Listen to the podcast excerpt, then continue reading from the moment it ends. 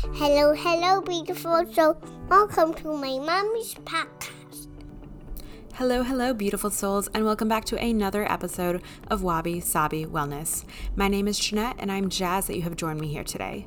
Today's episode, we're going to be talking about retrogrades and how to handle them because we have a lot going on in the cosmos right now. Before we get into it, though, let's talk about the moon transits of the week, the astrology of this upcoming week, and the tarot card that I have pulled for the collective. Let's start with the moon transits. On Monday, July 31st at 10:58 p.m. Central, the moon is going to shift into Aquarius and stay there until 10:06 p.m. Central on Wednesday, August 2nd. With this in mind, I want us to remember that we do have that full moon on August 1st in Aquarius, which is a great time to close out a chapter in our life that began on the Aquarius new moon on January 21st of this year. While the moon is in Aquarius, we might want to do things our own way. We might not want to do things to the status quo, and it's totally okay. This might be a really great time for you to go do something solo. With the sun being in Leo, we feel really, really confident, and I love that for us. This could be a great time for you to take yourself out to lunch, go for a long walk on your own, or maybe go shopping. The next transit happens on Wednesday, August 2nd at 10:06 p.m. Central Time, when the moon will shift into Pisces and stay there until 10:20 p.m. Central on Friday, August 4th. While the moon is here, you might feel like your head is in the clouds, and that is totally a-okay. Pisces is very intuitive. It's very in our own brains and our own heads. Following the full moon, though, things might feel a little chaotic. I want you to take special note of any intuitive ideas that you might have, any gut instincts that really come through during this period of time. On Friday, August 4th at 10:20 p.m. Central, the moon will then shift into Aries and stay there until 1:20 a.m. Central on Monday, August 7th. Power is what really comes to mind here with the sun in Leo and the moon in Aries. They're both fire signs, so you'll have a lot of energy to get things done and get things started. Aries is the energy of let's get this idea from paper into something tangible. So I love that for all of us. You might be reimagining who you are, so it might be a great time to take on a project like going through your closet and making sure that all of your clothes are things that you love and feel great in. One thing I would be mindful of though is our tempers. Aries moons can be a little temperamental, so just think before you speak or act while the moon is here. For the astrology of this coming week, Monday is a great day to get work projects done. Tuesday, we have to remind ourselves that we don't say yes to too much and overwhelm ourselves. Wednesday is a little bit volatile when it comes to relationships, both romantic and platonic, and Thursday is honestly just an eh day. I would say keep your podcast on, keep your head down, and just get your day done on Thursday because we have a really, really great weekend coming up. Friday has very romantic energy coming up for us, and then Saturday gives us a really great day to get together with friends and family. We might have some ego issues on Sunday, so just a heads up. We do have that full moon in Aquarius on Tuesday, which has us thinking about expansion and maybe where we don't want to just follow the crowd at. The tarot card that I have pulled for us this week is the Eight of Swords, and I adore this card so much. This card is about sinking into our inner power and listening to our intuition. I want us all to take a moment to recognize the power that we all have within ourselves. Fear can absolutely get in the way of that sometimes, but keep in mind that the things that we fear in our head, they're usually amplified than the actual risks that are involved. I want you to think about the last thing you were scared of. What was the actual worst case scenario? And did that happen? That is all about the Eight of Swords. With that being said, let's get into the meat and potatoes of today's episode. So, we are talking about how to survive planetary retrogrades. As I record this on Sunday, July 30th, because your girl is procrastinating, we have Pluto, Saturn, Neptune, Venus, and Chiron all station retrograde. Okay, Jeanette, but what does that mean? When a planet is retrograde, it means that instead of moving forward, the planet appears to be moving backwards. Do planets actually move backwards? No, it's an optical illusion. However, the effect that we feel is the opposite of that. It's very, very real. The reason I want to talk about this today is because I want to clear the air. Meme astrology tells us the world is over when a planet is retrograde and that we can't go forward, and that is just absolutely not the case. For example, Venus is in retrograde right now, and people are fearful of their relationships ending. Sure, some are going to end, but those are relationships that had to come to an ending anyways. Most of us are going to be fine. Um, you might read a lot about celebrity breakups like Ariana Grande, um, Sofia Vergara. Those were relationships that had to end. Not every relationship is doomed because Venus is retrograde.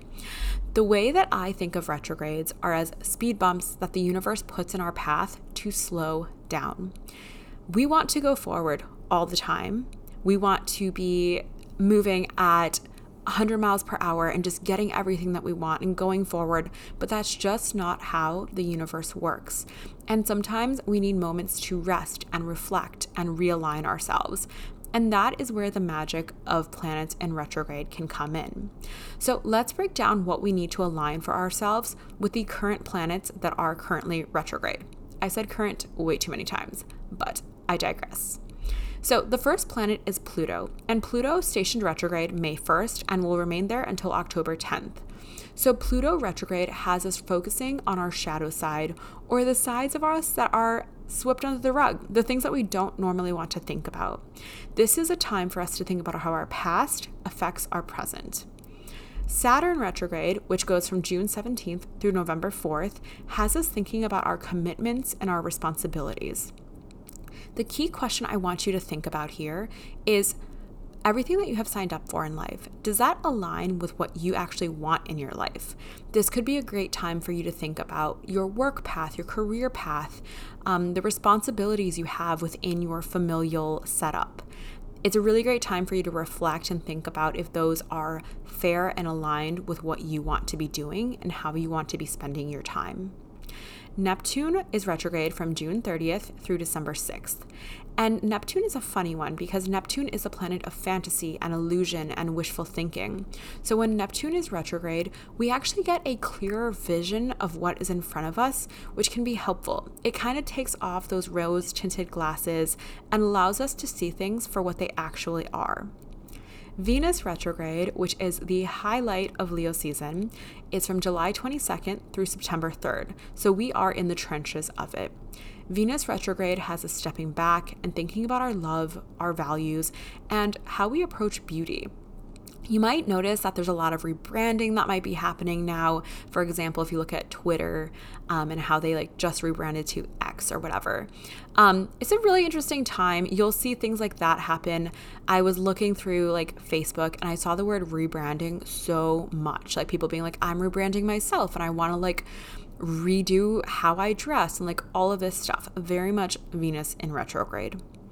And lastly, we have Chiron, which is retrograde from July 23rd through December 26th. And Chiron retrograde has us thinking about our wounds and how we can heal from them. I do want to keep in mind that later this summer, we're going to throw Mercury retrograde in the mix as well as Uranus. Mercury will be retrograde from August 23rd through September 15th, and Uranus from August 28th through January 27th. Regardless, we have a lot going on, and there's a lot of things that we need to take a step back at or take a step back from and reflect on. The big thing I want you to take away from this episode is that retrograde movements are not to be feared. Some of the planets are retrograding half the time. Mercury retrogrades like three times a year, and we are all fine. We live through it. It's just another perspective for us to take. It's just a bump in the road for us to slow down. This is a great time for you to pick up journaling, to go to therapy, to pick up a self help book, to do the healing that you need to do because retrogrades are a time for us to get ideas and downloads and create our action plans so that when the planets do go direct, we are ready to go and utilize that energy in the most efficient way possible. Okay, the other part of today's episode that I was going to talk about was my solar return. Um, my birthday is August 2nd, and I wanted to like maybe go into my solar return, but then I realized no one is probably going to care about my solar return but me. So I'm just going to give you the too long didn't read about a solar return. And if this is something that is interesting to you and you do want an episode on it, send me a DM and I will happily record it. But I did not want to make you guys listen to what is coming up for Jeanette this year. So, a solar return chart is a chart that tells you where the planets are at the exact moment when the sun returns to the place it was when you were born. So, this obviously is a chart that happens once a year. And this is a chart that I use when I am looking at someone's upcoming astrology. This, coupled with their lunar return, can tell me about the themes for the upcoming year and maybe when those will happen. Um, if you are interested at all in me talking further about this, maybe dissecting my own chart for you to understand this, let me know, but I did not want to bore y'all. Okay, so next week's episode, I'm so, so, so, so, so, so excited about. We are chatting with Brittany from Medusa Holistic about how she melds her love for skincare with her intuitive practice. I have so many questions. I'm currently sitting here super, super sunburned because I was in the sun for four hours today and did not wear sunscreen. So I have a lot of questions for her about the sunburn that I did not know I was able to get. And I'm sure she's going to have all the answers about that, as well as a million other beauty related questions that your girl has for her.